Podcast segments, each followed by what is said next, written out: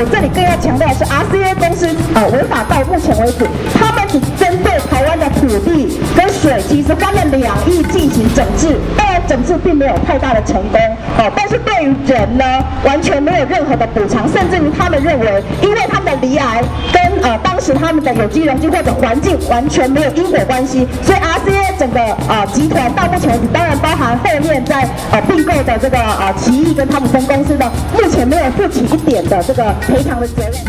接了这个案子，我们已经打了十二年了，到现在还没有拿到正义。为什么？就是因为我们完全拿不到那个工厂到底用了哪一些有机溶剂，不知道他们到底用了哪一些物质，一直办案到十九、十二年，到现在工人还没有拿回属于他的正义。化学物质不能挡在商业机密的背后，他必须要对劳工公开，让劳工知道他到底用了什么东西，他受到哪些侵害，然后以后如果出问题了。他也有办法调出来作为他自己的证据。我要资讯公开，我要资讯公开，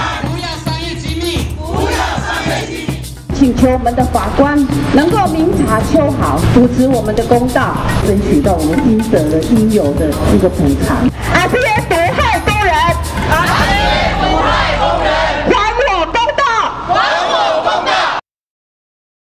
你现在收听、收看的是《灿烂时光会客室》，我是节目主持人管中祥。《灿烂时光会客室》呢是由公视新闻议题中心。公民行动影音记录资料库以及灿烂时光节目联合制播的视讯跟音讯的节目啊，这个节目呢，在每个礼拜天的晚上九点半呢，在公视新闻议题中心 PN 的网站上面会直播，之后呢，会在公民行动影音记录资料库的网站会有后续相关的播出。那今天节目呢，要来跟大家谈一个议题哦，这个议题其实已经发展的非常非常多年了哦。那也许有很多朋友知道，在美国一个非常著名的。RCA 这无线电公司哦，它其实在一九七零年代就已经在台湾的桃园去设立的这个相关的厂房，并且雇佣用了大量的台湾的这个劳工来去生产相关的电子产品。不过在一九九四年的时候呢，其实也发现 RCA 它整个被被踢爆被揭露说它长期挖掘这个井挖井哦，然后请到了非常多的这个有机溶剂的。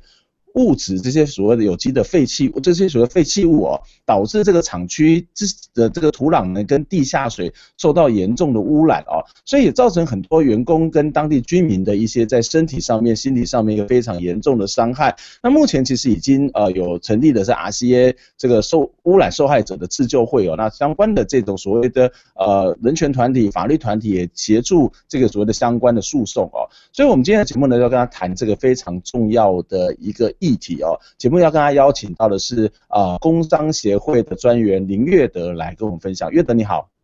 大家好，各位听众还有观众朋友大家好。呃，非常谢谢月德来跟我们谈这个，我觉得还蛮重要的一个问题哦。可不可以简单的告诉我们，就是当时 RCA 这个这个事件发展的一些这个背景，跟那些居民跟民众他们所遭遇到的状况是什么呢？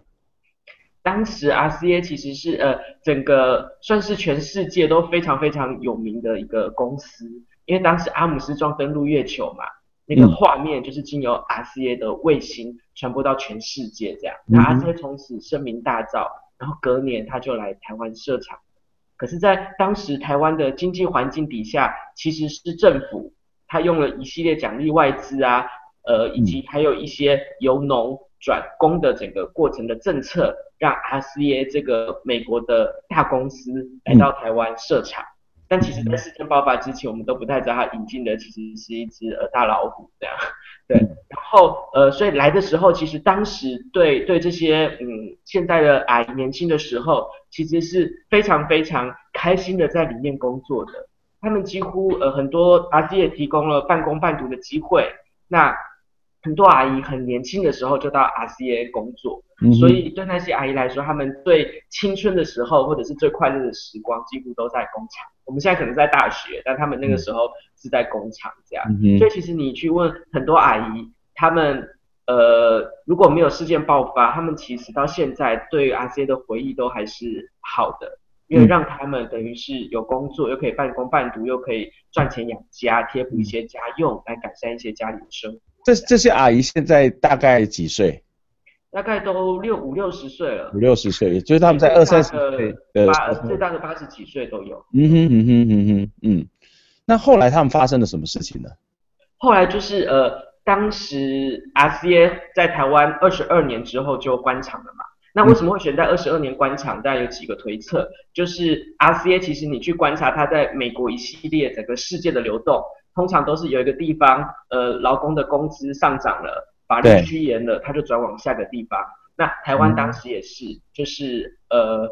呃，劳基法开始实施了，很多工业相关的空气污染的法律也开始实施了。嗯嗯，那美元呃，就是台币也升值了，那台湾劳工的工资也上涨了，这样，而且二十五年就要付第一笔退休金，嗯、那二十二年的官场都只要付资遣费，那退休金是资遣费的一半。那 RCA 已经决定，如果要转往下一个更便宜的地方的话，那他就选在二十二年的时候关厂。嗯、关厂之后两年，那。突然有个新闻，就是震惊了当时的员工，就是赵少康举发原来 RCA 在台湾的二十二年间违法倾倒有机溶剂这样，然后当时那些女工听到这个新闻就吓到了，为什么？因为之前他们同事跟同事联络之间才发现，怎么他身体不好，怎么他这么年轻就去世了？那我是一个领班，一条线生产生产线上八个八个人，有四个人生病，然后呃有六个人生病，四个人是癌症这样。对，那到底发生什么事情？然后一看到这个新闻，就才把自己身体上的状况跟那个自己身体上的疾病跟 RCA 的污染给连接在一起，才会想说，哎，我当时喝的不就是地下水吗？嗯，然后才开始一个联络一个联络一个，那慢慢集结组织走到现在这样。嗯哼，所以其实这个公司在这里设厂了二十二年，然后在二两年就离开台湾两年之后，呃，我们才发现这样的一个问题嘛。对，是呃，据说是有人像，好像是有人之前非也谈不拢，然后去跟赵少康告密这样，这个是传闻啊。对，但是这个事件是赵少康接获密报举报的，这个是事实。嗯。那这其实是一个非常典型，我们可以看到在全球化的这种所谓的国际的代工，那这些所谓的高污染的工业，呃，或者是一些所谓透过劳呃比较强调劳力密集的这些产业，他们到所谓的第三世界国家或相对人工比较便宜的国家，他们进入了这个所谓的大量的这种所谓劳动力的生产啊，当然它过程也是一个剥削的过程，而在当时也造成的不仅是这种所谓劳动力遭到剥削，甚至连整个身体都受到非常严重的伤害嘛。对对对，而且他们重点是这些。劳工可能事情没爆发的时候，可能还不知道这样，嗯、所以我们确实也看到，其实现在台湾的工厂，比如说郭台铭的事情，也是到大陆去对大陆的工人做一模一样的事情，这样。嗯嗯，这是整个一直全球化的发展底下，真的是很多最底层的工人都都身在这种不知名的伤害之中。嗯，可是我比较不理解的是，难道在这二十二年当中，这些劳工、这些工人们、这些阿姨们都完全没有发现他身体有任何的异样吗？有，但呃，比如说在生产期他们还在的时候，就已经当时也有人还在还在工作的时候就已经去世了，这样。嗯、那最多他们最有感觉的是，呃，他们流产的事情非常多，流产，然后对月经不顺的事情非常多，嗯、大量出血，嗯、然后呃，整个对于女性的生殖的伤害就是非常非常严重，这样。那几乎或者是很多人很早就停经了。嗯哼，嗯哼，对，类似的东西，但是然后他们当时并完全没有把自己身体上的状况跟这件事情连接在一起。嗯、那有两个原因，第一个是你大部分身体出状况都会觉得是自己的问题，对对。第二个是这个又是一个呃不太好启齿跟人家讲，呃我流产的这种，嗯嗯，比较私密的一些疾病，或者是都是觉得自己的状况这样。嗯哼嗯哼。那他们在当时只是觉得有些怪，就是。第一个是他们不知道有机溶剂有毒，所以领班叫他们往地上倒的时候，他们真的就是往地上倒，往井里倒，往水沟里倒，往厕所里倒这样。嗯嗯、那唯一觉得怪的就是，呃，他们觉得饮水机有味道，黄黄的。嗯、对。那但是他们怎么办呢？他们还是要喝水啊。那他们想出来的办法就是在水里面加茶叶、加酸梅，把味道盖过去，让自己还可以把那些水给喝下去。嗯嗯，可是我相信，我相信也会有很多的人会有一些怀疑啦，就是我怎么确认刚刚提到的停经的问题，或是流产的问题，甚至过世的问题，是跟这个工厂是有关的呢？嗯嗯，这个其实也是他们在诉讼上遇到最大最大的困难，这样、嗯、对，因为对方通常都是要呃负一些举证责任嘛，对，可是我后来罹癌了，我这个癌症到底跟有机溶剂有没有什么相关性？那我们觉得这些通常都是对劳工了非常非常不利的。第一个是在整个官司的诉讼过程里面，RCA 也一把火烧掉了，几乎所有的资料都不提供，这样一把火烧掉。对，他说他的呃仓东西放在仓库里面，仓库失火这样。对，对，那所以而且他在法庭上竟然最后还在讲说，劳工完全没有办法举证 RCA 有用三氯乙烯。那请问该举证有用三氯乙烯还是没用三氯乙烯的？最了解的是谁？应该是 RCA 吧？可是没有办法去查扣，或者是去了解他们当时整个生产过程所有使用的这些有机溶剂或者相关的原料，这是设施的这些，不管是硬体或者是这些所谓的软体这些或者化学药品，这些都没有办法去把它调查出来吗？没有，因为他们就是第一个他们不提供，第二个是他们说一把火烧掉了，所以我们也不太知道要去哪边调。那剩下的东西当然哪边？而且可恶的，这个国家也有责任，国家也没有资料在在国家这一边这样。嗯，嗯对，所以确实在举证上非常困难。那我们还是在劳工尽力东挖西挖的地方，其实我们到现在法庭上所有的证据都几乎都是劳工提供的。对，嗯，而且他们地下水的污染也是事实这样。那这是这是一个。第二个对劳工不利的是，你要做到每一个，他们总共用了呃。我们知道的哦，因为他们不提供资料，所以光我们知道的，他们在里面用的有机溶剂大概就已经有二十几种了。你要把这每一种做到相对应的疾病，而且这二十几种加起来有没有呃鸡尾酒效应？它是相加的效应，还是相乘的效应，还是相减的效应？你光这一些东西做出来，你恐怕就要八百年。劳工完全没有办法等那么久，他们现在每活过一天就是多一天这样。对，嗯，那在这种状况底下，其实要像呃刚才老师说的，要做到这么细的因果关系，其实对劳工来说是非常非常不利的。而我们觉得 RCA 污染是事实，这些污染物会伤害劳工的身心是事实。那在这种状况底下，我们觉得应该就是用一般的流行病学作为举证，你就应该确认 RCA 对于 RCA 的工作环境，它的地下水的污染。他给劳工喝的、闻的，在厂房里面的空气都是对劳工有伤害的，就应该为于劳工的身体状况负责。嗯，这是我们在法庭里面上的主张。那当然，我们能够证明到什么程度，我们会尽量证明到什么程度。嗯，比如说三氯乙烯跟四氯乙烯已经证明是 EA 级的致癌物了，这些我们都会尽量举证。可是我们会认为，其实举证到这边对劳工来说都已经是非常非常辛苦。嗯，我我觉得这其实刚刚有谈到一个背景了，因为在当时的这个政府其实还是在一个站在一个所谓的国际的这种所谓世界体系当中一个比较尾端的，或者是一种比较所谓的代工式的哦。那嗯，当时没有相关的任何的所谓的劳工的法令，没有任何相关的这种所谓的环境的法令可以去监理控管这些公司的作为吗？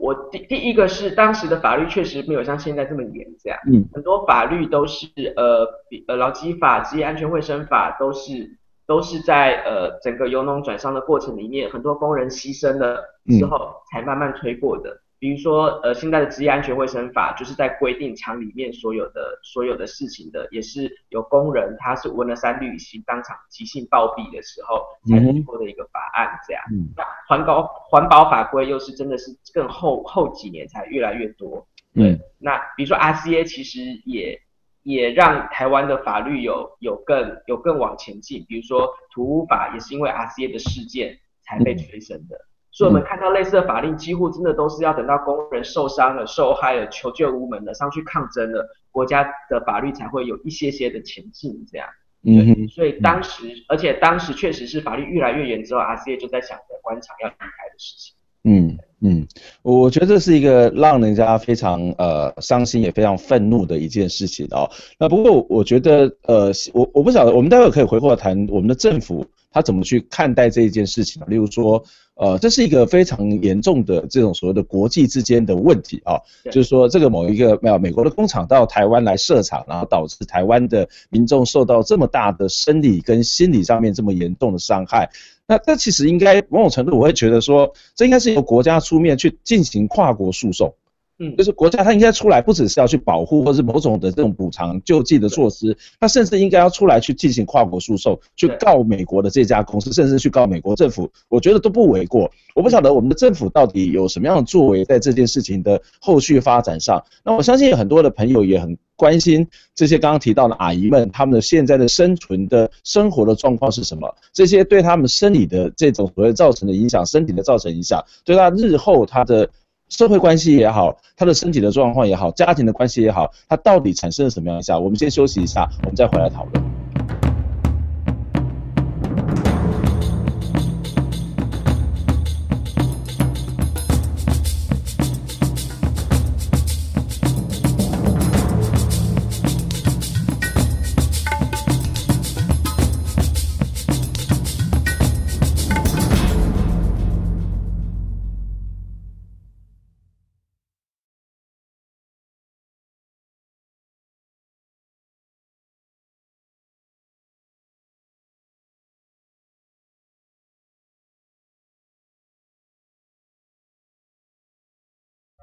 Thank you.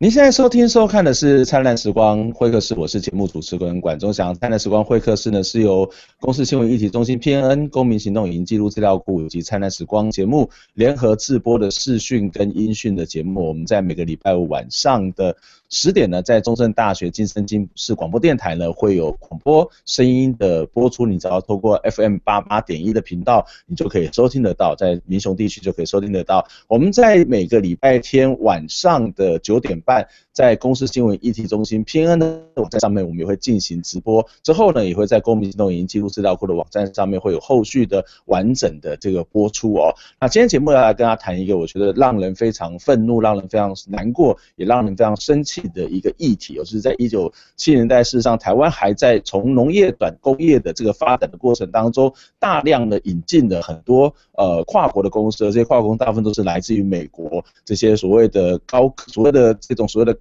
科技的或者是这种高污染的这些公司，而这些公司因为考量了当时的台湾还是一个人力比较便宜的时代，所以它来这里设厂。可是当台湾的法令呃要求一些基本工资跟一些基本的这种所谓的呃环境法规之后，这些公司呢也就离开了台湾。但是它遗留下来的，也许在某些经济上面对台湾的确是有帮助，可是它遗留更大的是一种污染以及人工人员的这个伤害的问题。所以我们在节目当中呢，就来跟大家谈的是。是在呃二十年前就曾经发生过一个非常重要的一个污染的事件，RCA 的事件。今天的节目当中，跟他邀请的是工商协会的专业员林月德来跟我们讨论。月德你好，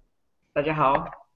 我们在上段的节目当中，其实也提到了这些阿姨们，就是阿阿西的这些阿姨们，她们现在大概已经五六十岁，甚至已经高龄七八十岁了哦。她们其实，在一九七零年代的时候就开始到阿西去工作。那在那个过程过程当中，她其实并不清楚，她已经受到了非常严重的有机溶剂的污染。那甚至导致他们身体很大的伤害哦，包括刚刚提到了有人流产，有人停经，甚至也有人在当时就已经呃在莫名的情况之下得了癌症过世哦。那这些还继续生存、继续活下来的这些阿姨们，他们的现在的状况是什么呢？他们其实现在真的很多人因为身体上的疾病，很多阿姨都说 RCA 几乎改变了她的后半生这样。嗯。那很多人其实是因为身体上的生病了之后，就几乎没有办法工作，那呃整个生活就是陷入了困难，那或者是现在只能靠家庭的其他人在帮忙支撑这样。对。那其实有有几个是嗯，我们看了都会觉得很。很难过，或者是有点不太知道怎么帮忙的。那其实，其实我们呃找了很多志工，完成了一本口述史，叫做《拒绝被遗忘的声音》，这样，里面总共记录了十二个阿姨的故事。嗯。那其实有一些一直到现在做完了，我都还非常印象深刻。比如说，我们第一个 RCA 的证人，他叫阿条，这样，他在两千年其实在一个纪录片叫做《奇迹的背后》里面有出现。他当时讲话是非常非常。自由，呃，就是清楚的，可是到他们一直等到二零零九年，RCA 这群工人才有第一个证人踏上法庭，他已经过十年了这样。嗯、那阿条那个时候他是鼻咽癌的患者，到法庭上其实讲话已经说不清楚了这样，嗯，他是很坚持的一个字一个字的说给法官听。当时律师还帮他准备了白板，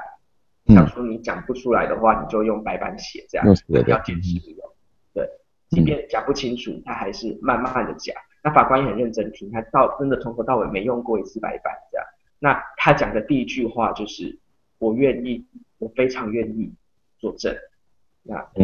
在后面旁听人都知道，其实这群工人等等等上台等讲这句话已经等了十年了。这样。嗯嗯。那阿条现在状况当然就更更糟，前一阵子还还住到加护病房，那现在基本上还还好，又又度过了一次难关这样。那他现在是连喝水都没有办法，他只能从那个呃有一个胃管。里面打一些稀的东西进去，所以他每天早上起来就是把一些食物给打成吃这样。嗯，对，做三餐来来吃，已经瘦到三十几公斤了这样。可他像他就非常非常的呃，觉得他真的很希望在他还在的时候，嗯，能够看到这些事情还他一个正义，还他的同事的正义。就是像嗯阿条他也很。想替替他，还有替他的好姐妹讨公道，这样。像他有个好姐妹杨玉梅，就是呃人缘非常非常好，这样。嗯嗯。那当时白月都登过，身体非常健康，嗯，是很年轻的时候就离癌走了，这样。嗯。他都一直觉得阿条撑到现在，他都真的很希望在他还在的时候，能够看到国家还他还有他的同事一些正义。嗯嗯。对，然后还有像。新杯他是八十几岁，对，嗯，然后一个退休老兵，然后来台湾，然后原本不想再娶了这样，然后有人就介绍他的老婆给他，然后他原本也觉得他老婆太年轻了这样，嗯，结果他老婆就回他一句说，我都不嫌你老，你嫌我年轻的，他就觉得 他的女儿太有个性了，就结婚，然后非常非常的恩爱，然后也是为了养家，那他老婆只好到 RCA 去工作，然后原本呃新杯后来退休之后都想说可以带着老婆。过幸福快乐的日子，这样就没有想到四十几岁，他老婆就也是鼻咽癌，然后就往生了这样。那新杯他当时说，如果不是因为有小孩，他可能就跟着他老婆走了。嗯哼。那他现在八十九岁，呃八十八岁，他其实每一次开庭，每一次抗争，他都一定拖着拐杖也会到现场，就是希望进一个公道。嗯，其实有一个纪录片，就是在法庭的时候，有一个纪录片导演帮我们拍了一个纪录片，他就那个就是他就有一个配音是新杯，就讲说，他说他祖先到他这一辈子没有人进过法院，他觉得进法院是非常非常羞耻。对，然后就看这个导演配着一个画面，就是新飞的背影走进法庭的背影，嗯，他就为了他的老婆不知道进出法院多少次。我们后来统计到现在从。从呃，就是他们其实曾经因为程序的问题而败诉过，所以从两千年重启走到现在，至少已经开了五十七次庭。嗯哼，对对嗯嗯，类似的事情，其实在 RCA 的呃这个五百多个会员还在诉讼里面的会员，其实非常非常每个人都有不同的故事，嗯。呃，我想当年会去工厂上班，通常在家庭的所得上面，或者是对很多来讲，他可能是非常重要，甚至是唯一的收入。那可是离开了工厂，他却呃带来这么严重的身体的伤害，甚至得了炎症，那也必须长期住院。我不知道这个过程当中，呃，有什么样的人去支持他们，去协助他们嘛？不管是在经济上面，或者是在其他的方式。那在这个过程当中，我们刚刚提到说，这是一个非常严重的国际事件，我们的政府的态度是什么呢？嗯，其实我呃必须说，就是某一方面，关怀协会几乎都是靠那个会员讲一点点非常少的会费走到现在，所以目前还是整个还是会以官司为主这样。那我们其实能够做到的就是某一方面的陪伴跟支持。那其实有一些状况比较多的，坦白说，比如说他真的没有办法工作的，对，家庭上真的有需要非常非常大支柱的，坦白说，我们呃不管是工商协会还是 RCA 员工关怀协会的能量，并没有办法到这个这个程度，所以也只能帮他去找再转接一些其他的呃社会团体或者是低收入户，用各种方式来支撑他，能够让他继续活下去。嗯，那我们其实对于生活的补助也向政府争取过好几次了，政府不给就是不给。嗯哼，那原因竟然跟资方说的一样，这样他说这个事情还要再调查，还要再调查，那他从来没有做过一个对劳工有利的调查，这个是政府的状况。那你说打跨国诉讼，其实当时我们最早出来的都是代位求偿，跟官场工人一样，那政府不答应就是不答应这样。那后来好不容易劳工自己凑到一笔钱，想说有没有可能打跨国诉讼的可能，就有几个干部去美国，后来发现其实打跨国诉讼对这些老公来说门槛更高。第一个是你语言不通，对。第二个是呃，那美国那边的法律也不是很了解。第三个是我们所有的人都在都在台湾，你不可能美国那边出了什么事情就一批人包包机飞过去这样。嗯、那可是从头到尾政府对于土地它有要求它这些整治，可是真的对于劳工几乎所有的呃无赔偿啊，甚至于连他给的见解都是最基本的见解。连癌症筛检都都没争取到，这样，那这些我们是持续向政府抗争，绝对要逼政府面对的。那他现在可能会有些说法，说近代司法判决啊，或者是会在演绎啊什么之类的。嗯，嗯，那我们其实也是一直会告诉政府，这些劳工应该给他们应该要有个补赔偿跟照顾。所以，所以现在是告政府还是在告 RCA？告 RCA，告 RCA。对对对，嗯嗯，我们现在其实是三个，因为他们类似的资本流动。呃，RCA 后来转卖给 GE，然后 GE 又把桃园的部分转卖给一个汤普森，GE 到现在还在帮台湾盖核电，对，汤普森是卖给台湾拉法叶战舰。那我们是觉得从头到尾类似的转移都应该负连带责任，所以我们现在其实告 RCA、GE 跟汤普森。嗯嗯，那现在目前的诉讼的进度是怎么样呢？现在其实我们在十二月十二号的时候。一审的部分，他们走了十五年才走到一审。嗯、一审的部分在十二月十二号的时候，最后一次开庭结辩已经完成，所以现在一审会在四月十七号做一个宣判。嗯哼，对。接受捐款吗？你们的这个单位？呃，有有，就是呃，捐款的部分可以直接汇到呃，就是我们是邮局划拨，或者是直接寄到工商协会指名给 RCA 都可以。嗯哼嗯哼，我我想等一下我们在我们的网站上面跟我们的这个节目上面也都会把这个捐款的这种所谓的账户整个秀秀出来哈，那大家也可以进一步的去支持这些呃为了台湾经济发展呃受到非常大的伤害跟牺牲的朋友哦。我想最后的一个问题就是，我们一般的民众要怎么样去支持或者参与这样的一个这样的一个所谓的不管是诉讼也好，或者是抗争也好，或是抗议也好呢？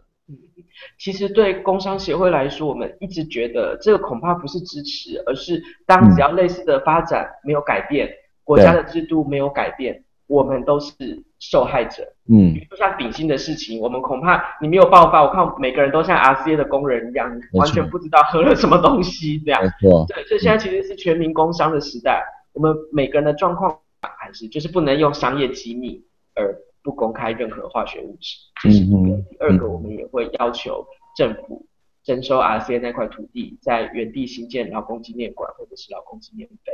嗯哼。那以及土地整治到底，呃，他们现在土地那块土地的污染已经确定污染物蔓延到场外了，嗯。那绝对要求他场内场外一并整治，不能切割。嗯哼。这是现在光 RCA 的案子都还在争取的。那其实他争取的事情也跟大家都是非常非常相关。嗯嗯，就我想这绝对不是这些啊些工人的事情，不是这些阿姨的事情，而是大家的事情哦。那这其实是一个呃，我觉得这个发展其实让这个土地或者让这里面的人承受非常非常大的这种伤害哦。呃，这个发展主义这种所谓经济发展挂帅的这种所谓的国家发展、社会发展思维，恐怕是一个。非常必须要去重新的扭转、翻转，甚至检讨的一个非常严重的问题哦。那当然，退而求其次，当然就是整个的这个资讯的透明，或者整个的这个所谓的呃基本的这种劳动跟环境的保障，我觉得这都已经是最基本要做的事情。那时间关系，我们就没办法跟大家再多进一步的了解，这样呃再进一步的是深入的讨论。不过，我想这个议题我们都必须要持续的关注。那我也希望我们的朋友，除了希望在这个大的政策上面改变之外，在我们个人目前可以做的，不管是捐款或者是相关的参与的话，我们都能够持续的投入。那今天非常谢谢我们的来宾来跟我们一起谈这个非常非常重要的话题，谢谢。我们下礼拜空中再会，拜拜。